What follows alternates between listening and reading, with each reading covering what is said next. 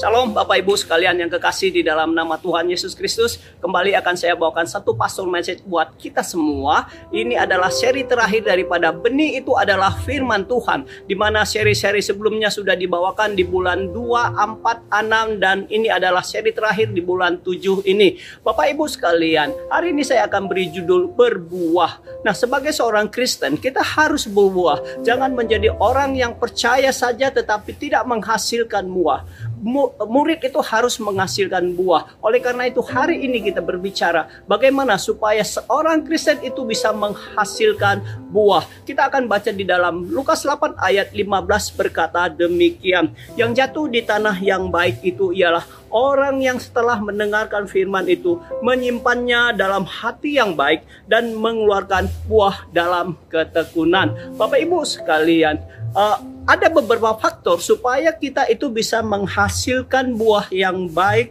yaitu ada benih yang baik, tanah yang baik, dan perawatan yang baik. Kalau tiga hal ini kita lakukan, maka kita bisa akan berbuah dengan baik.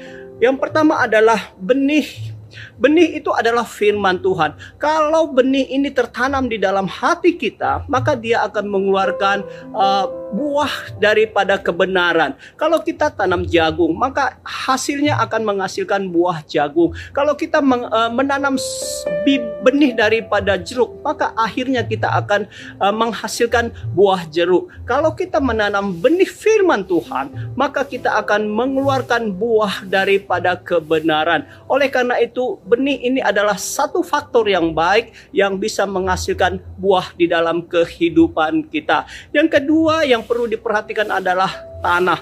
Tanah ini harus baik. Kalau benih yang unggul ini tidak masuk ke dalam tanah yang baik, maka benihnya akan mati. Oleh karena itu, benih firman Tuhan ini harus tertanam di dalam hati kita supaya benih itu bisa berakar, bisa bertumbuh dan akhirnya dia akan berbuah. Oleh karena itu Bapak Ibu sekalian, mari perhatikan tanah hati kita apa tanah hati kita? Kalau hati kita mengeraskan hati kita untuk mendengar firman Tuhan, maka benih yang kita dengar setiap hari atau firman Tuhan yang kita baca setiap hari, dia tidak akan bisa uh, bertumbuh, apalagi dia akan berbuah. Oleh karena itu, Bapak Ibu sekalian, mari perhatikan hati kita ini. Apakah ada kekecewaan, apakah ada kepahitan, apakah ada dendam, apakah ada iri hati, apakah ada ambisi-ambisi ke dalam dunia ini, sehingga kita meninggalkan pelayanan kita. Nah, oleh karena itu, Mari periksa hati kita. Jangan hati kita dikeraskan untuk mendengarkan firman Tuhan.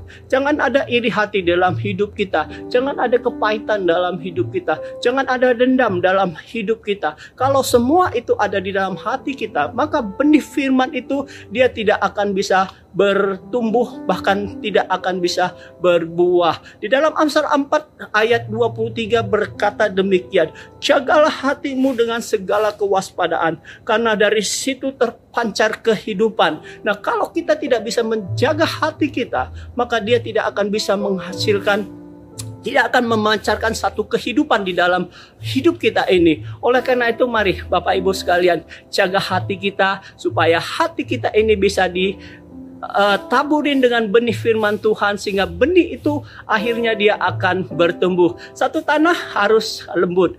Jadi kita sebagai orang-orang percaya harus menerima firman itu dengan kelembutan hati, dengan rendah hati dan biarkan firman itu tertanam baik di dalam hati kita sehingga firman itu akan berakar dan dia akan bertumbuh dan akhirnya dia akan berbuah. Nah, kemudian ada faktor ketiga yang harus diperhatikan yaitu perawatan dan uh, pemeliharaan. Kalau benih itu sudah berakar, sudah bertumbuh, maka perlu perawatan di dalam uh, prosesnya supaya benih itu bisa berbuah. Oleh karena itu perawatan apa sebenarnya yang harus kita rawat di dalam pertumbuhan benih itu? Yaitu kita harus selalu hadir di dalam doa, pujian, dan penyembahan. Kita harus connect dengan Bapa di sorga. Dengan doa kita, dengan pujian penyembahan yang kita naikkan setiap hari kepada Tuhan.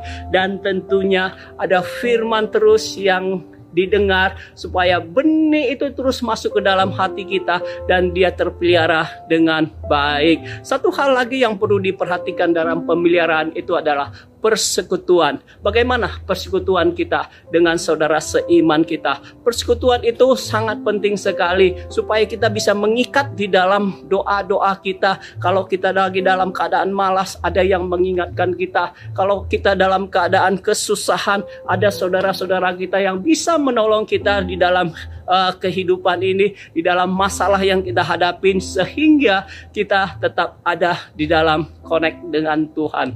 Oleh karena itu Bapak Ibu sekalian, mari tetap kita bersekutu dengan teman seiman kita. Ada jam-jam doa kita setiap hari kepada Tuhan bersama teman-teman kita. Ada komsel kita setiap sekali seminggu supaya kita tetap ada hubungan dengan Tuhan kita. Oleh karena itu, Bapak Ibu sekalian, sing, uh, mari kita terus uh, merawat benih yang sudah tertanam di dalam hati kita supaya dia akan berbuah. Nah, pada waktunya benih itu kalau dia sudah berakar, dia bertumbuh, bahkan waktunya nanti dia akan berbuah. Buahnya apa Saudara sekalian? Itu buah kebenaran. Hidup kita akan benar. Hidup apa pun yang kita lakukan dalam kehidupan kita, kita pasti mengutamakan kebenaran. Kita tidak mau curang di dalam berbisnis, kita mau tetap hidup benar, kita tidak mau masuk ke dalam pencobaan sehingga uh, kita tetap hidup di dalam kebenaran.